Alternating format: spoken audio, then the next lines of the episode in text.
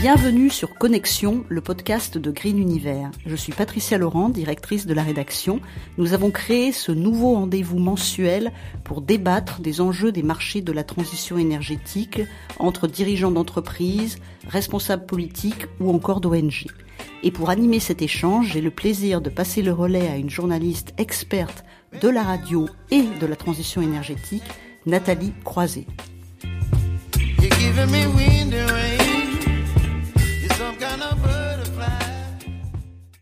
Merci Patricia Laurent pour cette entrée en matière. Je suis ravie de collaborer avec Green Univers et donc bienvenue à tous dans Connexion, le podcast de Green Univers, un nouveau rendez-vous mensuel pour débattre des enjeux des marchés, de la transition énergétique et échanger entre acteurs du secteur. Et une première thématique autour des énergies renouvelables. Alors va-t-on assez vite en France? Pour en parler, ravi d'accueillir Pierre Cazeneuve. Bonjour. Bonjour, merci de m'accueillir. Bonjour Monsieur le député, merci beaucoup d'être avec nous, rapporteur hein, du projet de loi d'accélération euh, des ENR, donc évidemment euh, au cœur de ce sujet. Et puis on va dire pour échanger avec vous et débattre, c'est important d'avoir un entrepreneur. Donc Nicolas Couder, merci beaucoup, bonjour. Bonjour. Qui est donc directeur général des opérations d'Acuo Énergie. Vous allez d'ailleurs pouvoir nous en dire un peu plus sur vos activités puisque c'est en lien aussi avec ce que met en avant euh, cette loi d'accélération des ENR. Donc voté euh, il y a quelques mois, hein, en mars dernier. Les décrets commencent à être publiés. Où est-ce qu'on en est un peu euh, concrètement, euh, Pierre Cazeneuve? Bah, écoutez, c'est exactement ça. La loi a été votée et adoptée définitivement au, Parlement après la commission mixte paritaire au mois de mars, si je dis pas de bêtises. Et donc, effectivement, la Direction générale de l'énergie et du climat cette fameuse DGEC et, tous les services du ministère et en lien avec évidemment les cabinets et puis le, rôle attentif bien sûr des parlementaires. Maintenant suit la publication des décrets en lien avec les acteurs pour pour voilà pour rentrer euh, dans le concret. Il y a des choses qui sont euh, déjà mises euh, en application. Je pense notamment à la CNDP qui s'est saisie sur l'éolien offshore avec ces grands débats à venir sur la planification des zones pour l'éolien offshore. C'est des choses qui sont déjà lancées, des choses sur lesquelles on est encore en en train de travailler. Je pense notamment euh, à l'agrivoltaïsme ou, à toute autre euh, disposition euh, voilà, qu'on attend maintenant. Et j'imagine que les acteurs attendent avec impatience dans, dans ce texte. Exactement. Alors c'est très bien parce que vous avez commencé à évoquer des sujets qu'on va évoquer un peu plus en, détail, mais évidemment, mais c'est très bien au contraire. Vous faites un teasing. donc je passe la parole à, Nicolas Couder peut-être pour réagir. Alors globalement, évidemment à, cette loi, mais aussi à ce sujet hein, dont on parle. Est-ce qu'on accélère vraiment? Alors, bah, l'accélération, on en parle depuis longtemps. Euh, et donc, euh, effectivement, et même si euh, on attend de manière impatiente un certain nombre de, décrets et de dispositions depuis, depuis très longtemps. Je pense que la, première chose, c'est quand même de, saluer euh, cette loi d'accélération qui répond à un certain nombre de, préoccupations du, secteur que pour certaines, on a poussé pendant presque une décennie.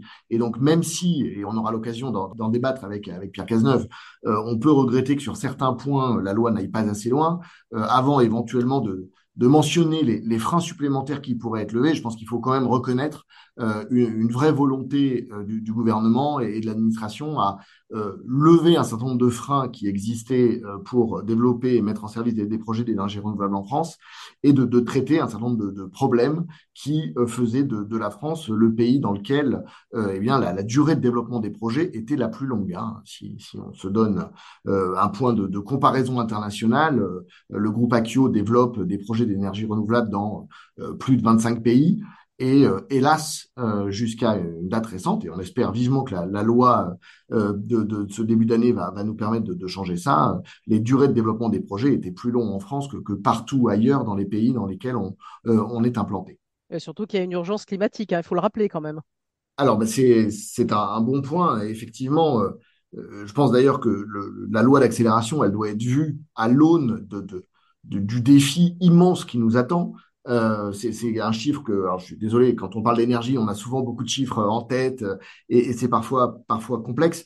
Euh, mais, mais moi, le, chiffre qui me, que, que je répète souvent et qui m'anime qui au quotidien dans, dans le développement du, du renouvelable, c'est que en France, qui est un des pays au monde dans lequel on a la chance d'avoir le, plus progressé en termes de décarbonation, euh, grâce aux renouvelables bien sûr, mais aussi grâce au nucléaire, hein, on va pas euh, se voiler la face, eh bien, euh, quand on demande aux gens, mais à votre avis, les fossiles dans notre consommation d'énergie, ça représente combien?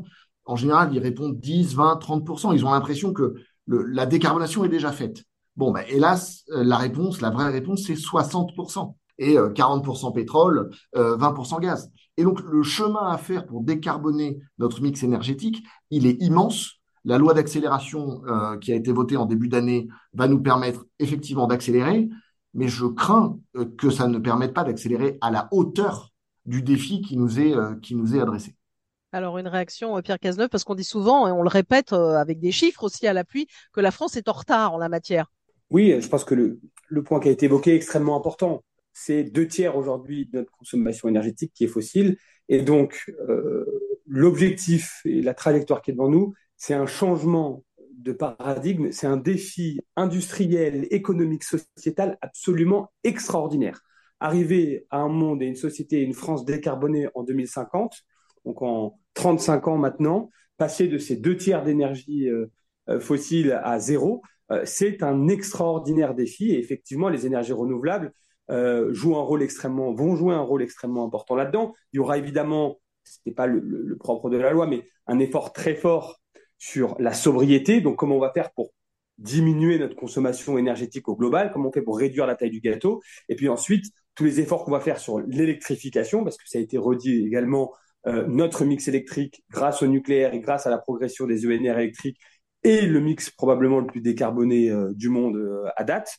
Et derrière, c'est très important de ne pas faire cette confusion entre énergie et électricité qui parfois est faite par nos, concitoyens. Et eh ben, il y a tout ce travail évidemment sur sur la biomasse, sur les biogaz, sur la chaleur notamment, et qui ont été massivement abordés dans ce projet d'accélération des énergies renouvelables. Euh, Nicolas Couder l'a évoqué, hein, la question de la simplification aussi de la procédure environnementale, c'est dans la loi. Euh, j'allais dire, c'est un serpent de mer. Ça, ça fait des lustres que les entrepreneurs vous disent, il faut qu'on puisse aller vite, développer les projets. Il y a souvent des comparaisons avec notre voisin, euh, l'Allemagne. Donc ça y est, c'est sûr, on va pouvoir aller vite. Oui, je pense qu'on a, enfin, tout ne sera pas parfait. Je pense qu'il restera toujours des leviers, des blocages, et donc on aura on attendra d'avoir un retour d'expérience. Je pense qu'on a beaucoup écouté les acteurs de la filière qui ont un travail sérieux à la fois de la part euh, du ministère et à la fois, je pense, j'espère humblement euh, de tous les parlementaires, d'ailleurs pas seulement euh, pas seulement de, notre majorité, mais de tous les parlementaires, d'échanges avec les acteurs pour essayer de comprendre ces blocages, y apporter des réponses à la fois sur le temps administratif, à la fois sur le temps euh, judiciaire, parce qu'on sait que aussi c'est les recours qui pèsent beaucoup euh, en France, et j'imagine qu'on parlera euh, de la raison impérative euh, d'intérêt public majeur. Donc euh, voilà. Vous pouvez en parler dès maintenant, allez-y. Vous pouvez en parler dès maintenant. Ça fait partie des choses que qu'on a essayé de mettre en place avec donc en, en, en décrétant et en inscrivant dans la loi que les projets d'énergie renouvelable, à certaines conditions, notamment de, de taille et de puissance, seraient reconnus d'office d'intérêt public majeur, ce qui va permettre dans les recours contre ces projets de gagner du temps et de euh, se focaliser vraiment sur les, les, sujets euh, biodiversité, parce que c'est aussi de ça dont on parle. Moi, je, euh, évidemment qu'on veut aller à fond et accélérer massivement, mais comme toute construction et comme toute activité humaine, eh ben, les énergies et les énergies renouvelables ont un impact sur l'environnement. Et donc, il faut toujours trouver cet équilibre entre biodiversité, environnement et, et énergie. Je pense que c'est ce qu'on a tâché de faire, que le dialogue parlementaire a été très riche à ce titre-là. On a levé un certain nombre de freins sur, euh, vraiment, encore une fois, sur des points très techniques de la procédure d'autorisation environnementale. C'est parfois quelques semaines de gagner, mais à l'échelle d'un pays et à l'échelle des centaines de projets euh, qui sont développés en France, eh ben, ça a vraiment aujourd'hui un impact. L'objectif tel qu'affiché euh, initialement dans la loi, c'était de diviser par deux le temps de développement des projets, peut-être un petit peu moins euh, dans la réalité que, que, que, que, ce, que cet objectif-là. Mais on a fait un grand pas en avant, ça j'en suis persuadé. Et puis il y a des choses qui vont arriver. Je pense notamment aux zones d'accélération, qui a été un point extrêmement euh, euh sensible et, et, qui a fait l'objet de, de nombreux débats, qui je pense reflètent la volonté et la demande à la fois des acteurs, à la fois des élus locaux et des collectivités, et à la fois du législateur et de la puissance euh, euh publique, de planifier, parce qu'on sait que c'est la clé pour, euh, pour développer plus rapidement les énergies renouvelables. C'est la clé de l'acceptabilité, c'est la clé d'un développement harmonieux sur le territoire. Et donc, on a fait cette ce pari de la planification avec notamment ces, zones d'accélération qui vont mettre un peu de temps à, se mettre en place, mais, mais qui, je pense, sont, sont une formidable perspective d'accélération par la suite. Oui, alors un peu de temps à se mettre en place. Je vais faire réagir Nicolas Couder parce que l'idée, donc évidemment, vous l'avez dit dans la loi, c'est qu'elle place les élus locaux à cœur de la définition de ces zones d'accélération des énergies renouvelables. Euh, ça prévoit l'établissement hein, d'une cartographie départementale. Euh, on a donné un cadre de concertation de, de, six mois.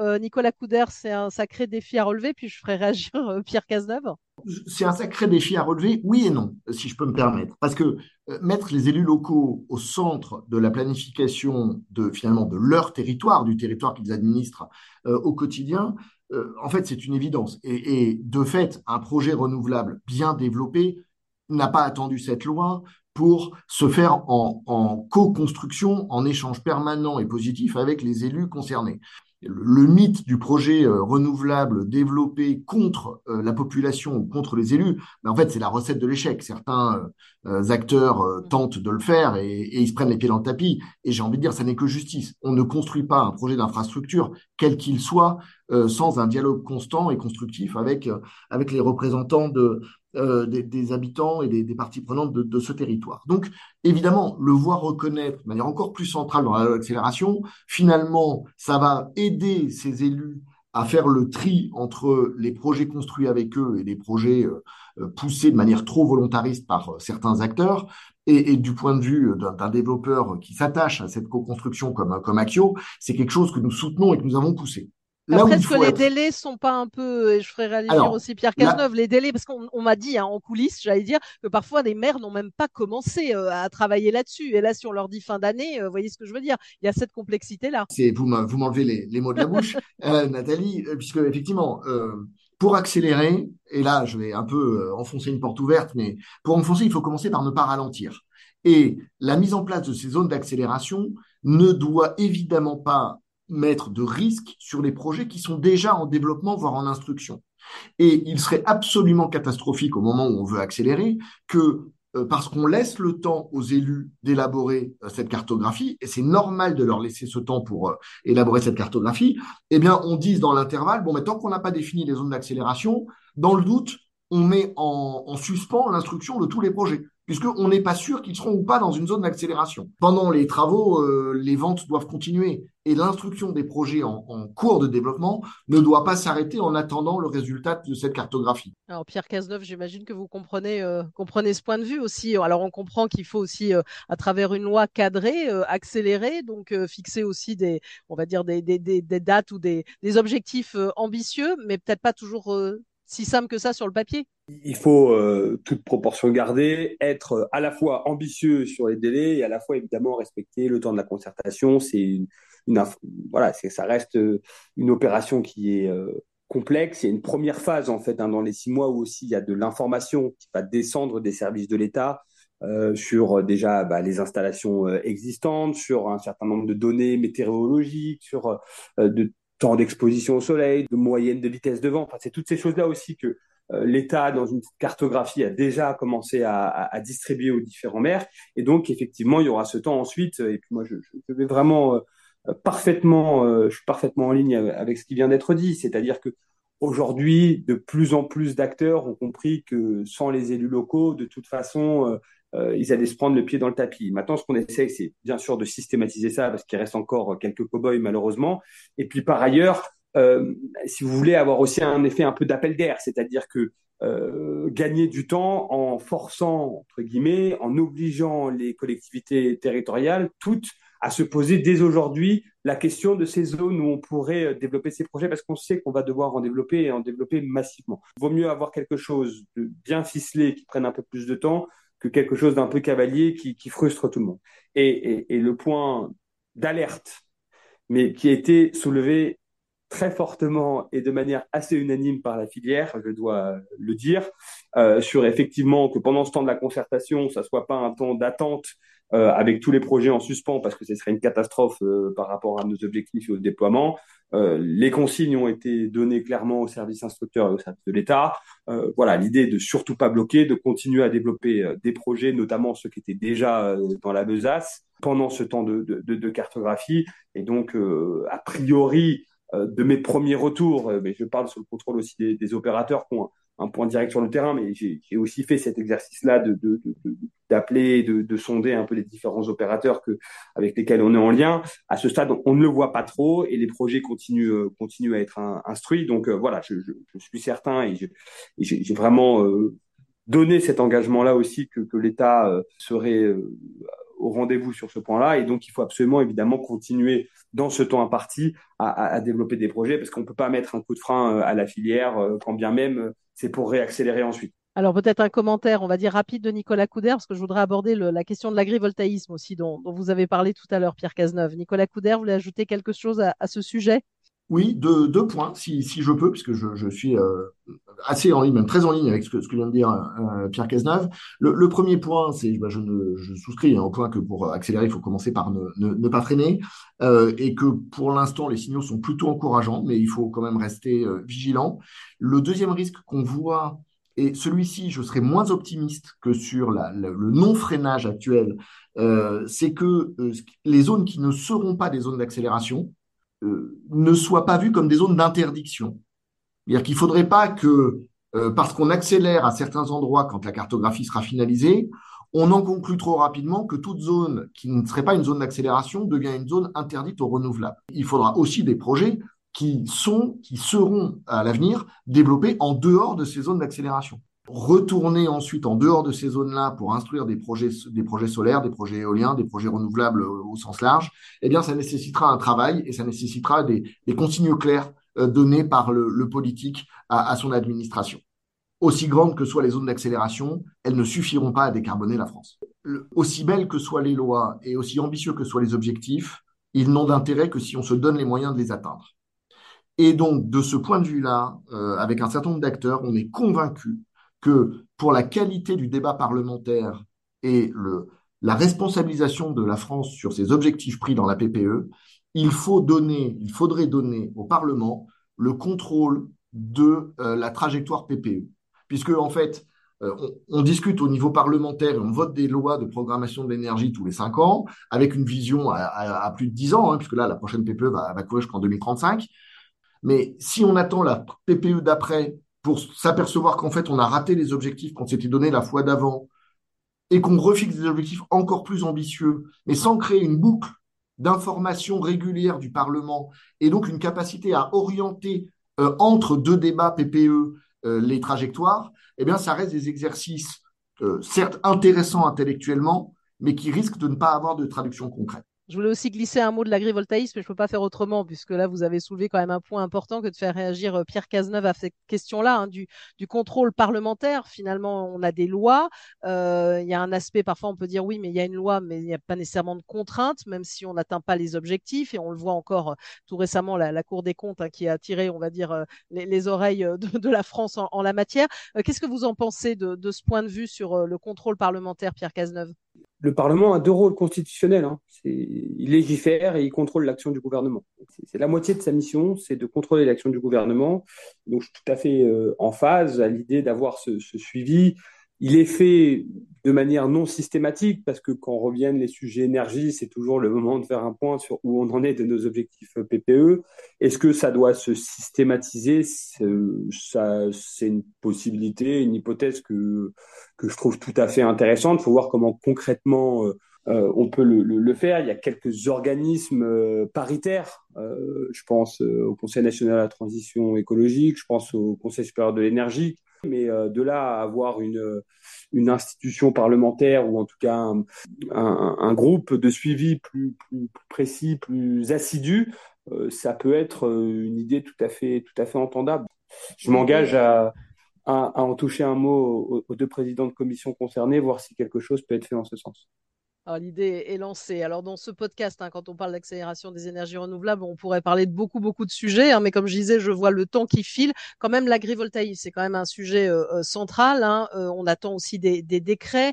On voit bien que ça pose parfois aussi beaucoup de, questions. Hein. Parfois même la, la, Confédération paysanne, par exemple, s'est dit opposée. L'idée, c'est vraiment de définir en, respectant aussi, on va dire, le, travail des, agriculteurs. De toute façon, ça, à Q-Énergie, Nicolas Couder, ça, c'est quelque chose qui, qui est depuis longtemps, on va dire, dans vos Hein, le respect des producteurs. Ah ben Akio, je pense, a été un des premiers acteurs euh, en France au moins et, probablement au niveau mondial à se lancer dans, dans l'agrivoltaïsme, puisqu'on a fêté euh, cette année euh, les 15 ans de notre premier projet agrivoltaïque. On est presque à la fin de, vie de ce premier projet et on est en train de travailler déjà sur le repowering, le remplacement de, ce projet par un, un, nouveau projet. Sur, sur ce sujet-là qui nous tient à cœur depuis, depuis 15 ans, quelques remarques. Premier point, l'agrivoltaïsme ne sera ni le diable que certains se plaisent à décrire, ni le sauveur du monde agricole. Parce qu'en fait, si on se disait, en prenant un scénario très caricatural et volontairement à dessein, qu'on fait la totalité de la PPE solaire sur les terres agricoles, eh bien, on fait la totalité des objectifs de la PPE agricole à 2028 avec moins de 0,1% de la surface agricole française.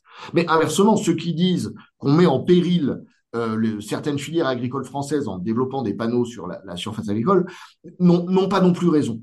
Et donc, la question, et la question qui anime euh, les développeurs d'Accio depuis 15 ans, c'est comment collectivement, avec des exploitants, on arrive à trouver les meilleurs projets qui font du sens, à la fois pour l'agriculture, l'exploitant, et pour la production d'électricité verte, sur ces 100% de surface agricole, pour aller viser le 0,1% qui fait du sens, qui fait le plus de sens, à la fois du point de vue agricole et du point de vue euh, de la production d'électricité verte.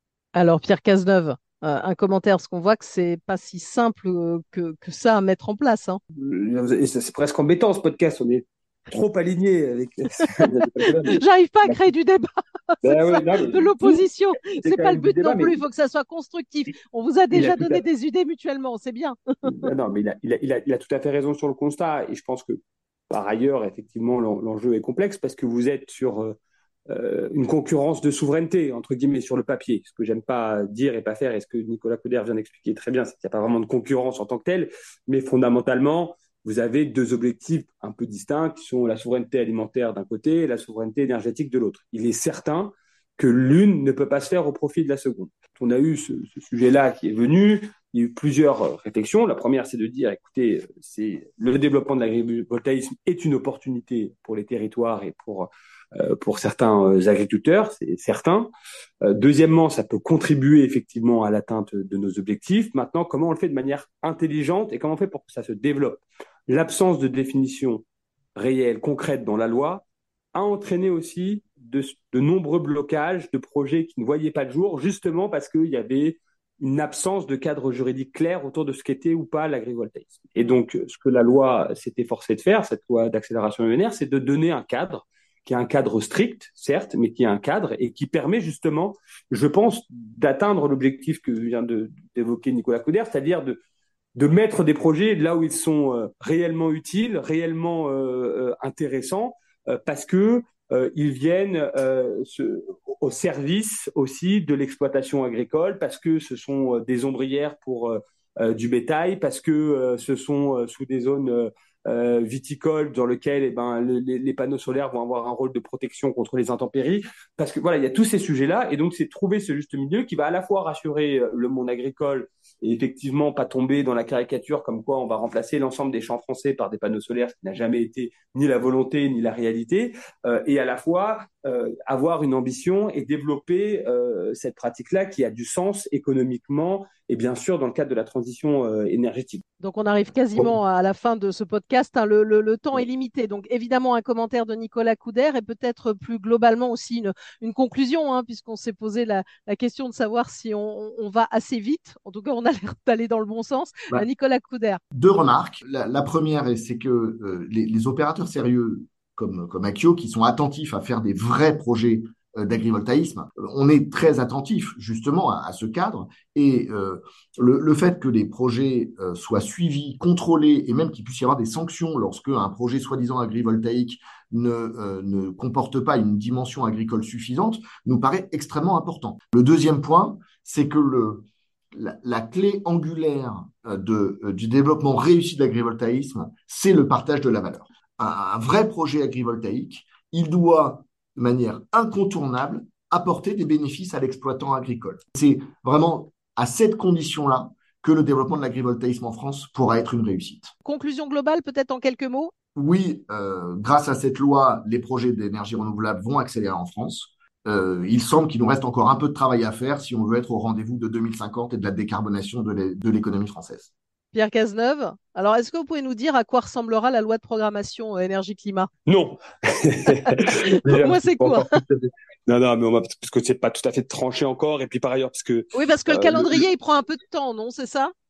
Exactement. Et puis voilà, on a, on a, on a des réunions prochainement pour, pour, pour, pour, en débattre et pour, pour avoir une ligne claire là-dessus. Mais voilà, ce, ce, ce, mot de conclusion, euh, simplement pour dire que euh, notre majorité et que je pense que le gouvernement euh, dans son entièreté euh, est extrêmement mobilisé dans cet objectif de transition énergétique, dans le développement des énergies renouvelables qui, en complément évidemment du développement du nucléaire, sont la clé pour euh, décarboner euh, notre société et atteindre cet objectif de neutralité carbone en 2050. Il restera des freins, euh, il y a des choses qu'on n'a pas vues, il y a des choses qu'on a tenté de mettre dans cette loi qui marcheront peut-être pas, euh, mais il faut, euh, voilà, ça fait partie euh, du jeu et donc il faut qu'on reste évidemment en contact, en lien avec les acteurs. Je pense que c'est que comme ça euh, qu'on travaille, en lien avec les élus locaux, pour glaner le plus rapidement possible des retours d'expérience, des retours terrain et continuer ce processus d'amélioration pour pour continuer à développer